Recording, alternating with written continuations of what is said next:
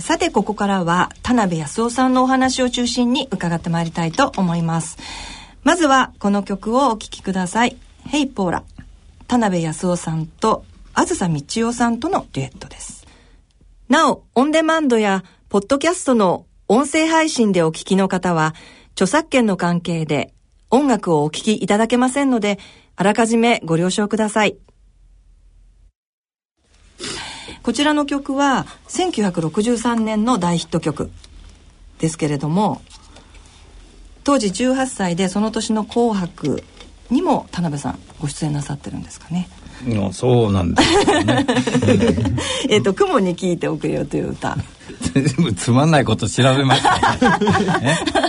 いやいやいやそうそうそうあのね、うん、初めて「紅白」の時は、はい「雲に聞いておくれよ」っていう歌なんですけど。その時歌っただけでね、はい、それ以降57年間歌ったことない。どんな歌かも覚えてない。え、うん、本当ですか？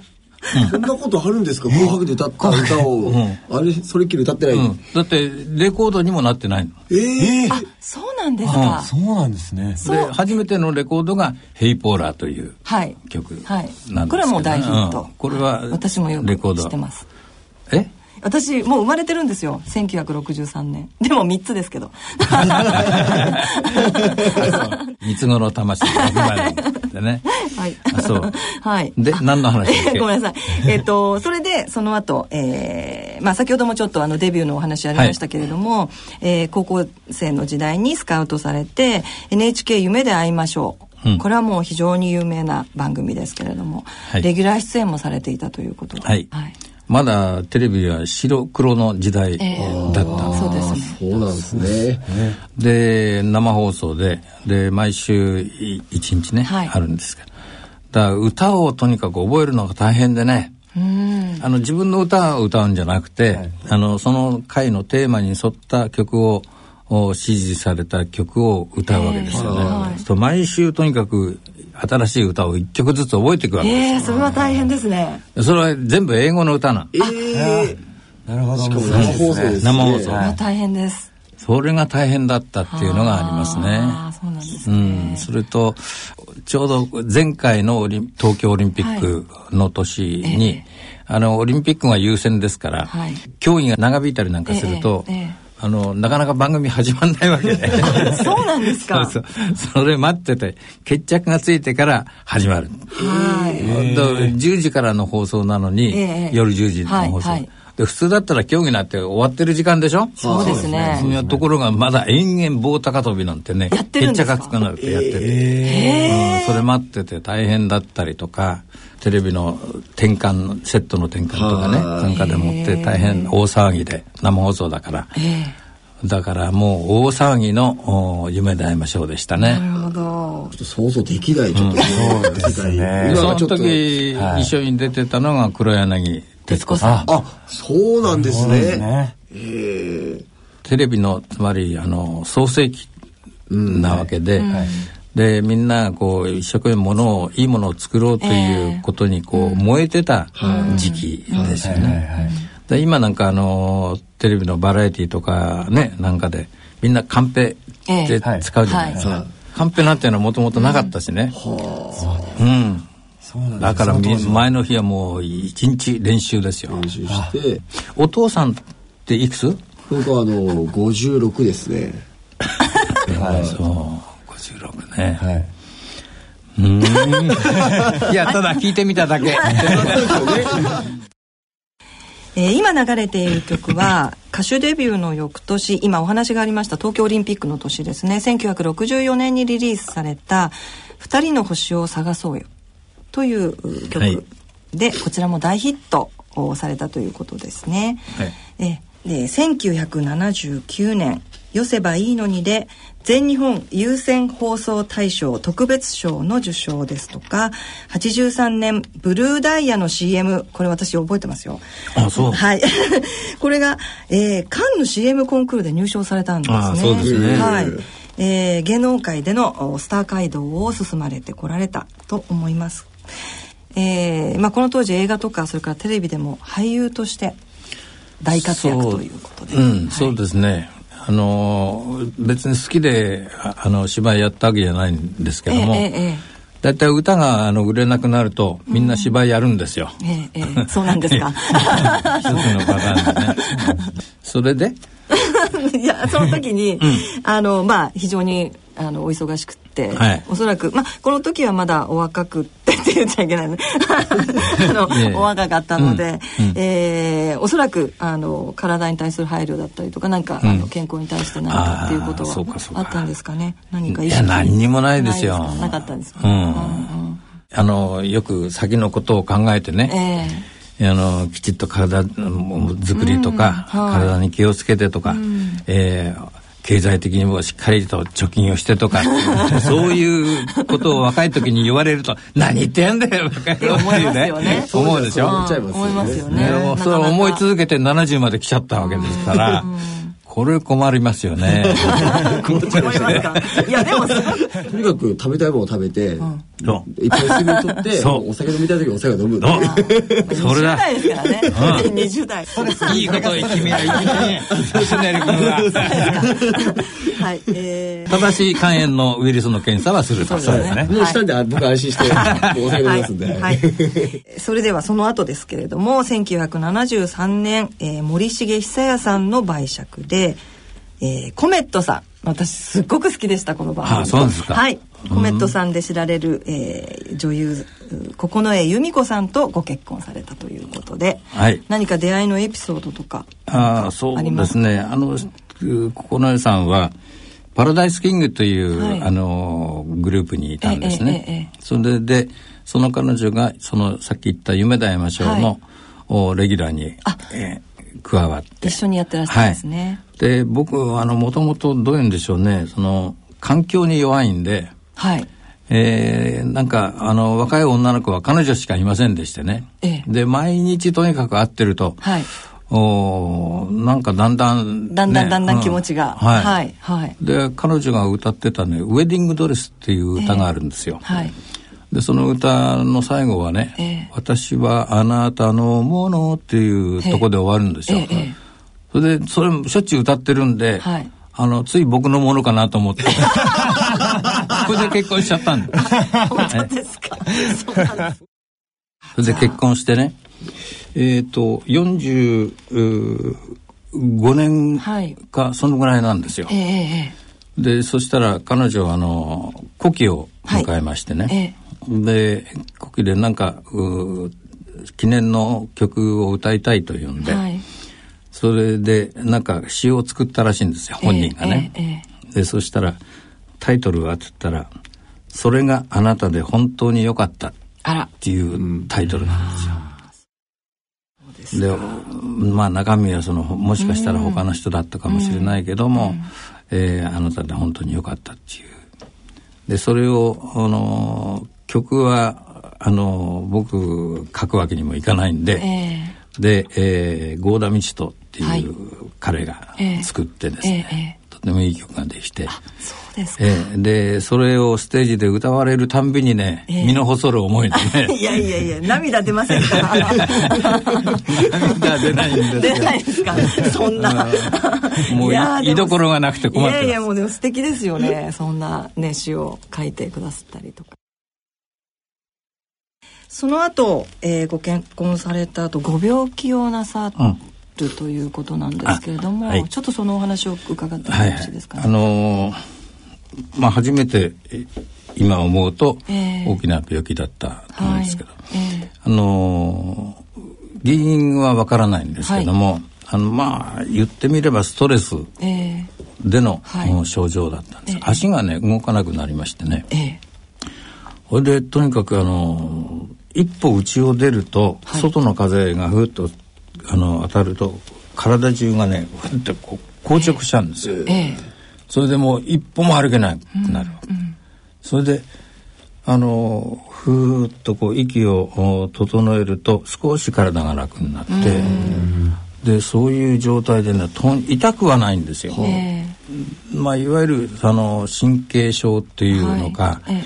あのお医者様もこのまあ治しようがないというか、うんうん、とにかく楽なリラックスできる環境の中でいなさいとい。うこと。ただその時歌のしあのステージのね、仕事が多かったんで、あのステージ出るのにさワンコーラス目で袖からちょっとぐらいしか歩けないんですよ。それでワンコーラスそこで歌って、でふーっと乾燥になって息を吐いて、はいそれで少し歩いて2コーラス目でもってやっとセンターまで行けるかっていうような感じ。大変ですね。で歌が2コーラスで終わっちゃうと そこでいたきりになっちゃうわけですよね。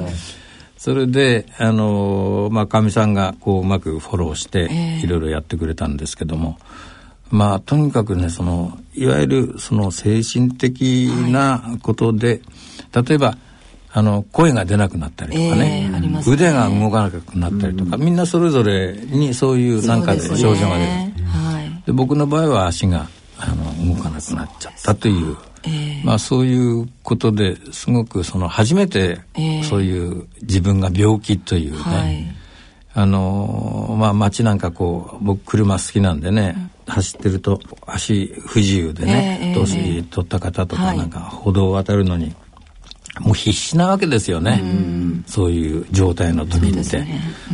うん、そういう車運転してると早く行かないかななんて思ったりね勝手なことを思って。で。その自分が今度逆転して、はい、そういう立場になってこう初めて、うん、いろんなことが分かったと。えー、16の時から、えー、うん、こういう仕事をしててね、はい、でちやほやされて、えー、何十年も来て。それでもうあのまあもし天の神様がいるとすればそろそろお前気が付かなきゃダメだぞというんで頭をコツンとこうやられたそれが一つの病気というね、うん、形でもってそういうことを教えてくれたのかなというふうに思ったりしてますけどね。それおいくつの時だったんですか？ええー、50過ぎですね。あそうですか。はい、ですね。はいでもちょっと原因がわからないというのはなかなか苦しいですよね、うん、治療法もなかなか難しいです、ね、そうそう。そう例えば骨折ったとかね、なんだとかっていうならだけど。ですか。であのどのぐらい療養はされてた約1年。1年。うん。でしたね。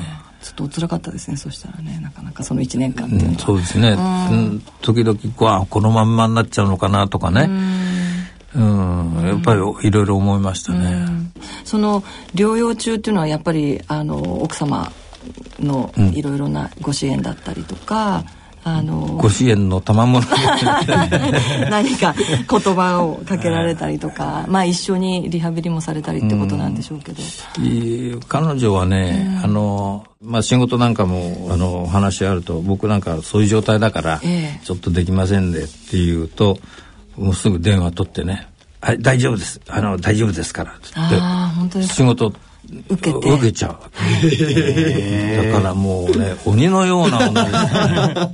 まあそれが一つのリハビリではないですけど、はい、っていうことなんですね。そういうことですね。そういうことを考えていたんだということですね、えー、その1年っていうのはやっぱり今の田辺さんにとってもとても大きな1年だったんですかね。そうでしたね。うんさて、えー、今ご病気の話をたくさん伺いました、えー、足が治って本当に良かったなっていうふうに奥様なんかおっしゃいました？歩かれるようになった時に。ええー、あのこれはあの 私のビタミン I で治ったとかね。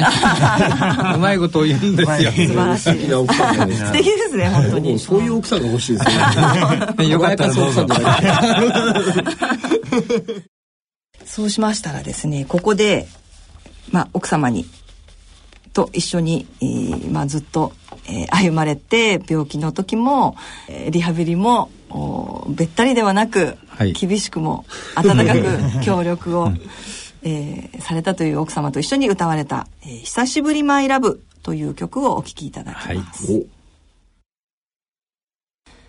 なおオンデマンドやポッドキャストの音声配信でお聴きの方は著作権の関係で音楽をお聴きいただけませんのであらかじめご了承ください。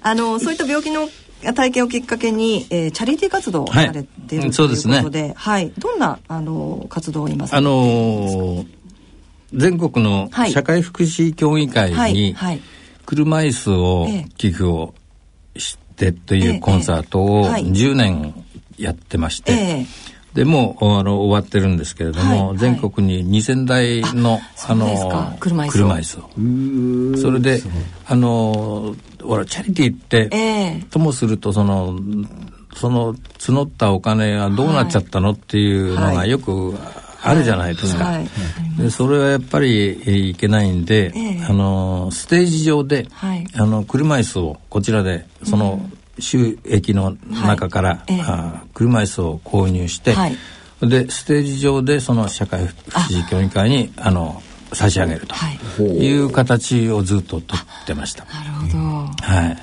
い。ですから、うん、あのチャリティーっていうのは、えー、あのさっきの話じゃないですけど若い頃はね、えーうん、あんまりうん、あのよしと思わなくて、うん、えー、なんか嫌だなと思ってたんですけども、えー、でもその病気きっかけで、えー、あやっぱり自分にできることはやった方がいいなというふうに思うようになれまして、えー、今回の肝炎のねプロジェクト、はい、これもやっぱりそういうことだと思うんですよみんな、うん、そういう思いで。サポーターはね、はい、うん、受けていただいたということですね。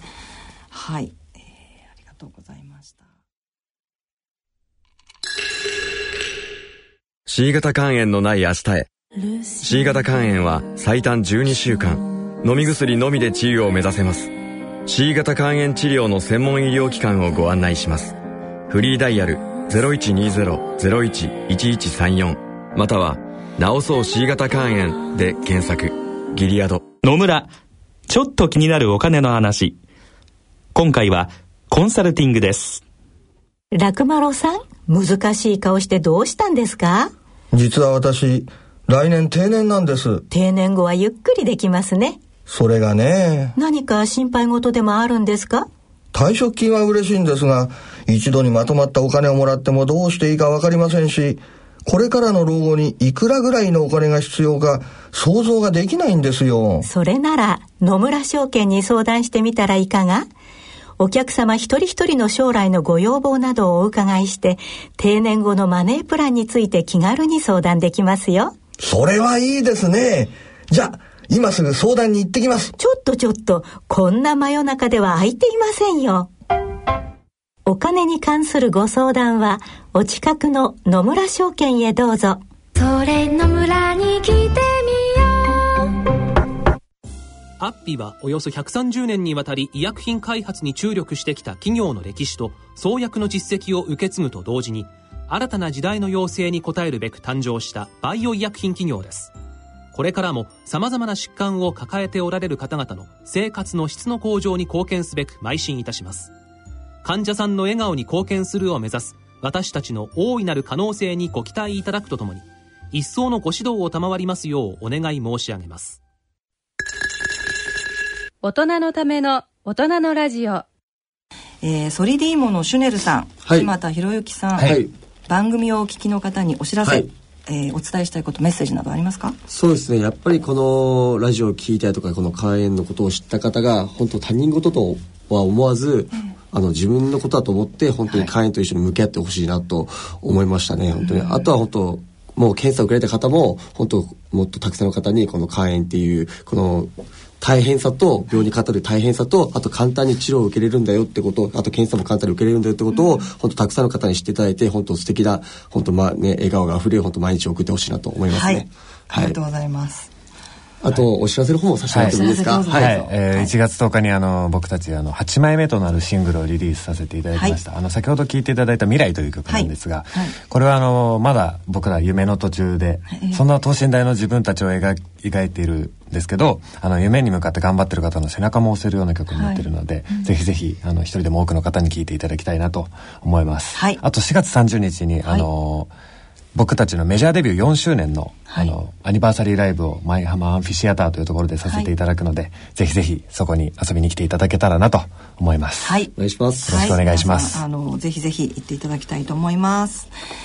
はい、えー、では田辺さん番組をお聞きの方に、はい、えー、今後の夢ですとかそれから目標などは何か？ございます。夢ですか、はい、夢何もないですよ。そんなことおっしゃらないで。結日はそういうわけでスペシャルサポーターとして参加をさせていただきました、はい、ありがとうございます。の2人と一緒にね、はい、あのそうですね。もうとにかくあのなんとなく来ちゃった人生で、えー、やっとこの10年ぐらいであ自分は歌手なんだなという自覚もできたりとか、えー、まあこの仕事でよかったなと思ったりとか、で僕たちそのいわゆる団塊世代の、最初の頃ですね、僕なんか。でそういう方たちがつまり一緒にこう年を重ねてきたわけ、で、えー、そういう方たちと一緒にあの時を過ごしていって、えー、はい。えーあんまり無理をしないで、うん、ごく自然に、はい、えー、歌などを歌って皆さんその若い頃を思い出してもらったりとか、えー、そういうふうなことができれば、うん、まああそれでいいんじゃないかなというふうに思ってます。うん、あそうです最初の方であの肝炎の患者は田辺さんと同世代のあの方が多いってお話ししましたけれども、何かあの、まあ、今闘病で頑張ってる肝炎の患者に対して、はいはいあのメッセージなどありますか、はい、まああの僕たちにできることをこれからもどんどんしていきますけれども、えーはい、皆さんのできることはあもし大変なことが起こっている状態でも、うん、決して諦めずに、はい、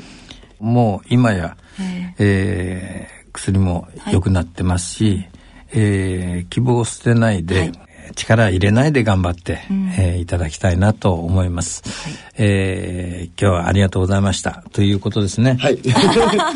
はい、えー、でははい。では改めまして、えー、田辺康夫さんソリリーモのシュネルさん、えー、木俣博之さんありがとうございました、はい、ありがとうございました。失礼しました。さて東京肝臓友の会からのお知らせです。えー、来たる3月21日、春分の日ですけれども、少し先になりますが、えー、2時から4時まで、えー、午後2時から4時まで、お茶の水にあります全電通会館というところで、えー、医療講演会を企画しています。えー、武蔵野赤十字病院の院長、泉並木先生にお越しいただきまして、えー、B 型肝炎、C 型肝炎、肝硬変、肝がん、えー、これから治療する人、治療を終えた人というテーマで、えー、医療講演会を行います。と、B 型肝炎も C 型肝炎も肝硬変も肝がんもということで、まあ、あの、肝臓悪い方皆さん、えー、治った方もぜひぜひいらしてください。ね、3月21日、少し先になりますけれども、ぜひお待ちしています。えー、この、まあ、詳しい内容に関しましては、えー、また今後もこの番組でお知らせしたいと思います。えー、番組では疑問、質問、ご意見、ご感想をお待ちしています。肝臓に関する質問や不安や悩みのご相談など何でも結構です。宛先です。郵便の方は郵便番号105-8565ラジオ日経大人のラジオ係まであるいはラジオ日経大人のラジオの番組ホームページからの投稿もお待ちしています。それではお時間となりました。お相手は私米沢敦子でした。では次回の放送までさようなら。大人のための大人のラジオ。この番組は野村証券ギリアドサイエンシズ株式会社アッビー合同会社他各社の提供でお送りしました。